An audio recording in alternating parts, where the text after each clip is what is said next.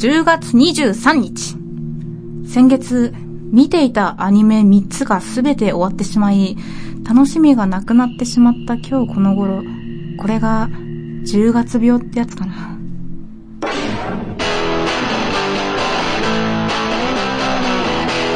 菊池茜のシングルルーム。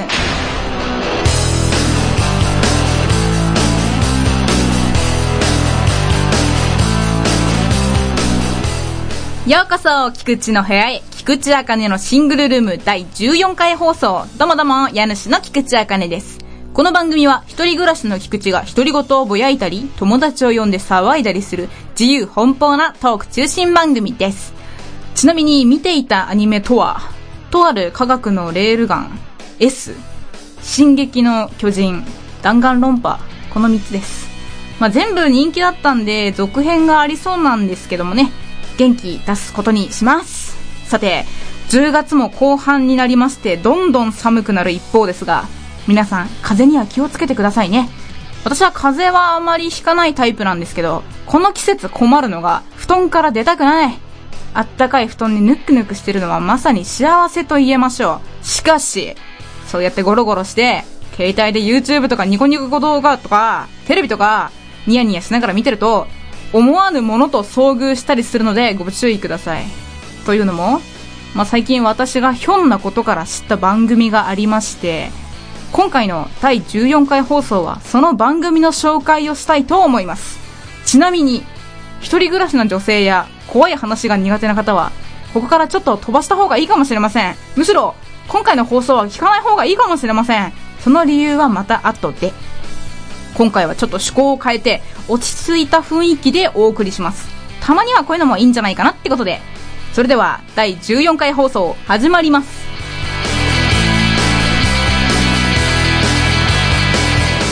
この番組は、株式会社アルファの制作でお送りします。あなたの夢は何ですか？大きくなったら何になりたいですか？何になりたかったですか？どこかにしまったまま忘れている夢の種ありませんか？あなたの夢を諦めないで夢を叶えたいあなたへ内野真央の魔法の言葉各週土曜日ポッドキャストで配信中 Try to the next stage. Alpha. 菊池茜のシングルルーム。さあ、オープニングで前置きをしたんですけれども。皆さん、鳥肌という番組をご存知ですか？夜更かしのあなたにゾクッとする話をというサブタイトルがついている不定期深夜番組です。大手芸能事務所のホリプロとフジテレビが共同制作していて、10分程度の話がいくつかあるオムニバス形式。お話に出てくるキャストは、名前はあまり知られていなくても、さすがはホリプロ、可愛い女の子や磨けば光る逸材がたくさん出てきます。世にも奇妙な物語に似た感じです。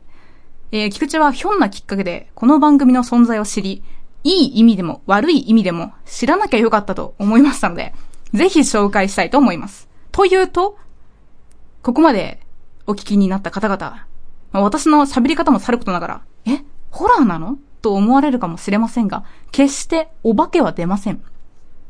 この番組の鳥肌五箇条というものがありまして、1、幽霊は出ない。2、超常現象は起きない。3、音楽で恐怖を煽らない。4、過度な演出はしない。5、日常から逸脱しない。これらをもとに話が釣られています。つまり、人間が起こす恐怖や理不尽さを描いていますので、ある意味、本当に起こりそうで怖い話ばかりなんですよ。そこで、私が面白いなと思ったり、印象深かった話をいくつかお教えしまし、したいので、オープニングも言った通り、やべって思う方は、飛ばしてください。すいません。で、ネタバレをかなり含みますし、うろ覚えなところがありますので、ご了承ください。あと多分ね、説明が下手。でもやりたいからやる。では、いきます。まず一つ目。常に起こり得る監視の形。というお話。登場人物は若い女の子一人。しかも可愛いです。一人暮らしの女の子を聞くの注意してくださいね。では行きます。主人公が出かける用意をしていますと、最近頻繁に来るいたずらメールが届きます。メールの内容は意味不明の記号の羅列で、主人公は、またか、と思いつつメールを削除。香水をつけてそのまま出かけます。その後、夜になって、疲れて帰宅した主人公は、しばらく部屋の中でぼーっとしてるんですが、ふと、自分が朝置いた香水のボトルの位置が微妙に変わっていることに気づきます。友人に電話をすると、友人は気にしすぎだよ疲れてんだって。それより明日何時待ち合わせにする？と言います。主人公は、あー、携帯変えたいから夕方でもいい？と言いますと、友人は、ん？と思いまして、この前変えたばっかりじゃん？と返してきました。主人公は、いたずらメールがひどくてさ、じゃあ明日ねと言って電話を切ります。で、翌日。その友達との約束のために出かける準備をしまして、いつものように香水をつけたところで、主人公はふと、香水のボトルの位置にペンで印をつけます。何やってんだか、と言ったところで、また、あの意味不明ないたずらメールが届きます。主人公は頭に来て、いい加減にしろ、と、その迷惑メールに返信をします。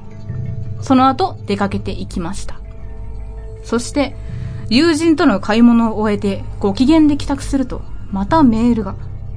しかもそこにはいつもと違い、意味不明の羅列ではなく、俺に口答え、許さない、という全部カタカナの一文。主人公は、それを読みながら、え？アドレス変えたのに？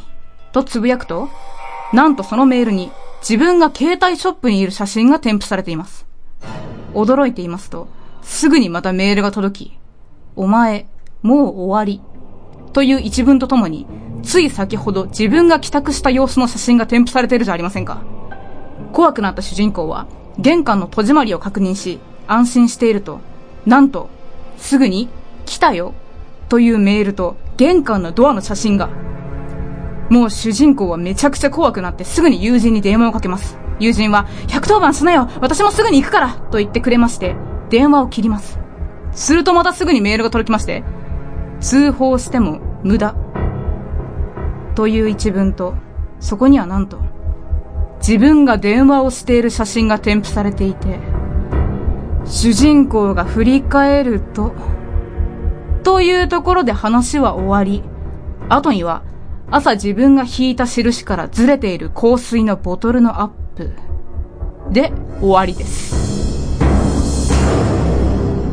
怖いっすね 怖いっすねどっから見てんのかと。てか、お前誰なんだと。てか、主人公の女の子可愛いなと思いました。どうでした？怖いですか？さあさあさあさあ。まあ、これがお一つ目のお話です。ええ。どうですかね？こんな感じで、あと二つあるんですけど。さあ、さあ次に行きましょうかね。次好奇心が猜疑心を超えた結末。というお話。登場人物は、正直秋葉系の冴えない男性一人。主人公が自販機を、自販機で飲み物を買ったところ、その取り出し口に封筒に入ったメモがあることに気づきます。中を見てみると、私に興味がありますか？イエスなら右へ100メートル。と書いてありました。なんだこれ？と思いつつも、その通りに右へ100メートル進みます。すると、公衆電話の電話ボックスの上に同じように封筒がありました。中には、かっこいいですか？イエスなら後ろへ50メートル。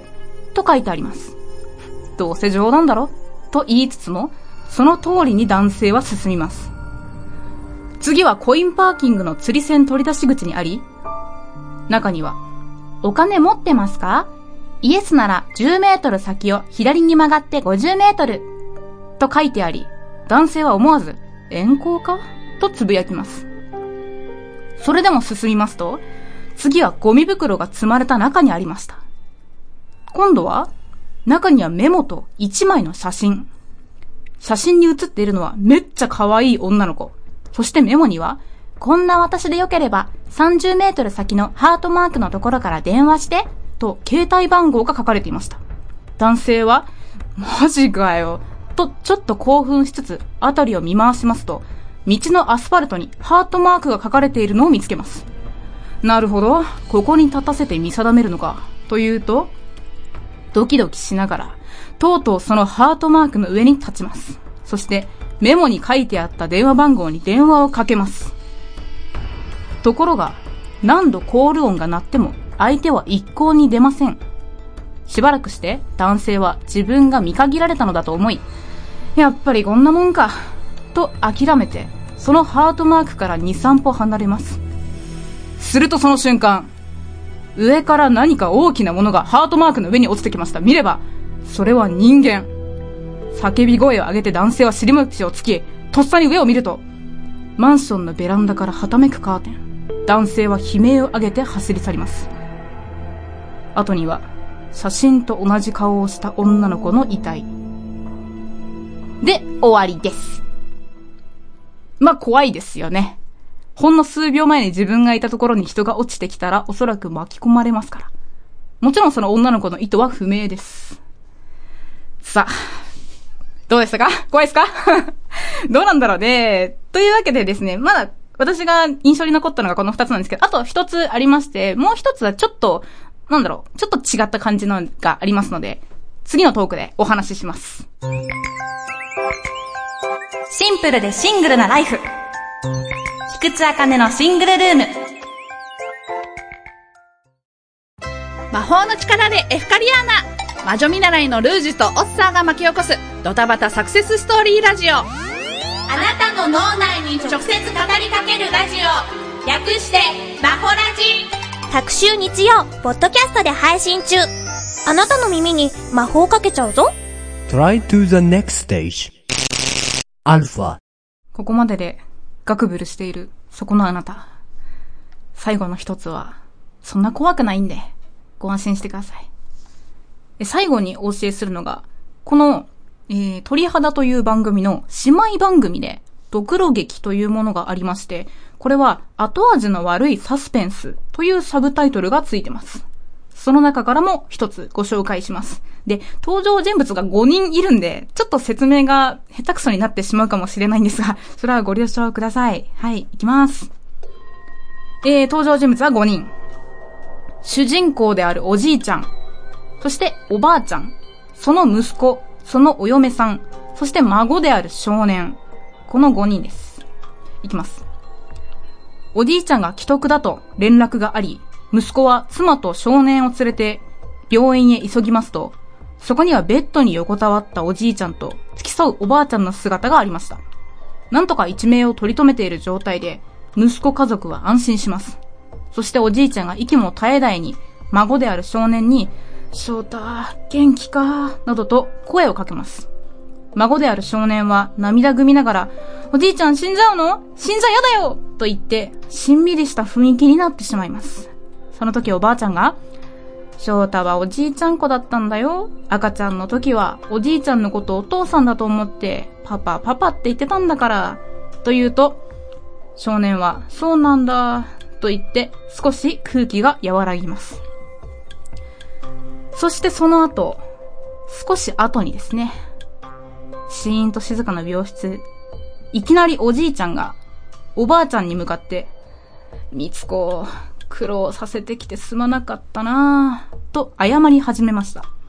おばあちゃんは、何言ってるんですか？と笑って返します。しかしおじいちゃんはその後、おばあちゃんと息子に向かって、みつことまさおに死ぬ前にどうしても謝っておきたいことがある、と言い出しました。おばあちゃんが何ですか？と聞くと、なんと、一度だけ不倫をしてしまった、と言うじゃありませんか？これにはおばあちゃんと息子は驚きましたが、息子は取り繕った笑い方をしながら、へえ、親父もやるな、母さん一筋だと思ってたよ、とおどけてみせたのですが、おじいちゃんは信じられないことを言います。たった一度の過ちで子供ができてしまうとは、と。笑っていられなくなったおばあちゃんと息子は真剣に話に聞き入ります。息子は、それで？産んだの？と聞くと、おじいちゃんはうなずくじゃありませんか。ますます驚いて、息子が、その子供はどうしたの？と聞くと、おじいちゃんも容体が急変し、ぜいぜいと荒い呼吸をしながら、最後に、マサオ、すまん、と、なぜか息子だけに謝って、そのまま亡くなってしまいました。すると次の瞬間、今まで一言も話さなかったお嫁さんが勢いよくおじいちゃんに駆け寄り、大声で泣き叫び始めたんです。おじいちゃんおじいちゃんと言いながら、おばあちゃんと息子が呆然とする中、孫である少年は無表情でその様子を見つめる。と、そこで話が終わります。いやー、翔太くんは孫ではなく本当は、という感じですね。まさに後味悪い。いやいやいやいや。こんな感じのお話もありまして。興味出てきたでしょ？見るといいと思いますよ。いかがでしたでしょうか？最近めっきり寒くなってきたのに、ますます寒くさせるんじゃねえと。そんな声が聞こえてきそうですが、おすすめです。余談ですが、何が一番怖いって、この収録の原稿を作るためにこれらの話を見直してたら、ピンポンが鳴ったことです。ピンポーンって、まあ、出ませんでしたけど。うおい タイミング良すぎだろ。メールだね。これはメールだよ。メールで落ち着け、落ち着け俺。なになに？あー、栃木県にお住まいの、カオピンさんじゃないですか。タイミング良すぎだろ。よし。お、普通おっただって。おいっす、あかね城。番組宛てというか、指針になってしまいますが、いただいたアドバイスのおかげでいい部屋が見つかりました。来週引っ越しですが、着々と準備も進んでおります。もしまた何か一人暮らしのアドバイスがございましたら、ぜひ紹介してくださいね。よかった。平和なお便りだ。ありがとうございます。和んだ。あ、よかったです。いいお部屋が見つかったんですね。えー、前々回あたりの放送で、私が一人暮らしの部屋選び、なんていうものをご紹介させていただきまして、リスナーさんが見事、いいお部屋が決まったということで、おめでとうございます。うわいいオチができたところで、以上、今回の怖い話特集みたいなものでした。おはようからお休みまで。菊池茜のシングルルーム。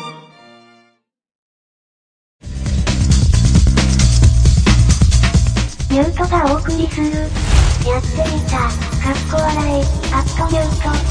初音ミクの曲からアニソンまで様々な楽曲を歌い手ミュートが歌います。時々ゲストも登場します。不定期なので詳しい情報はアルファ公式サイトから。Try to the next stage. Alpha.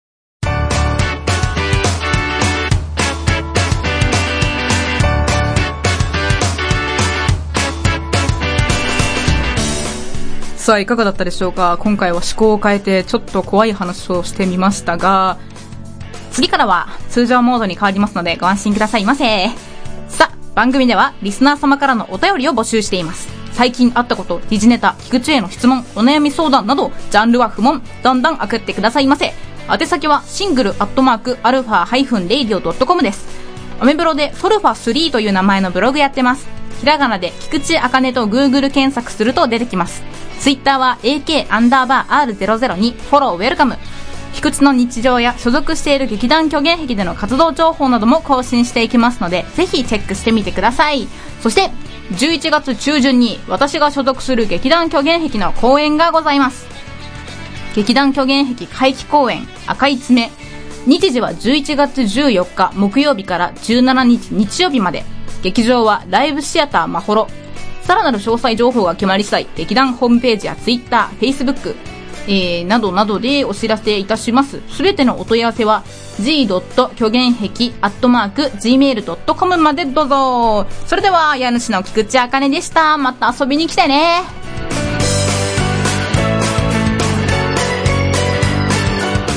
この番組は株式会社アルファの制作でお送りしました。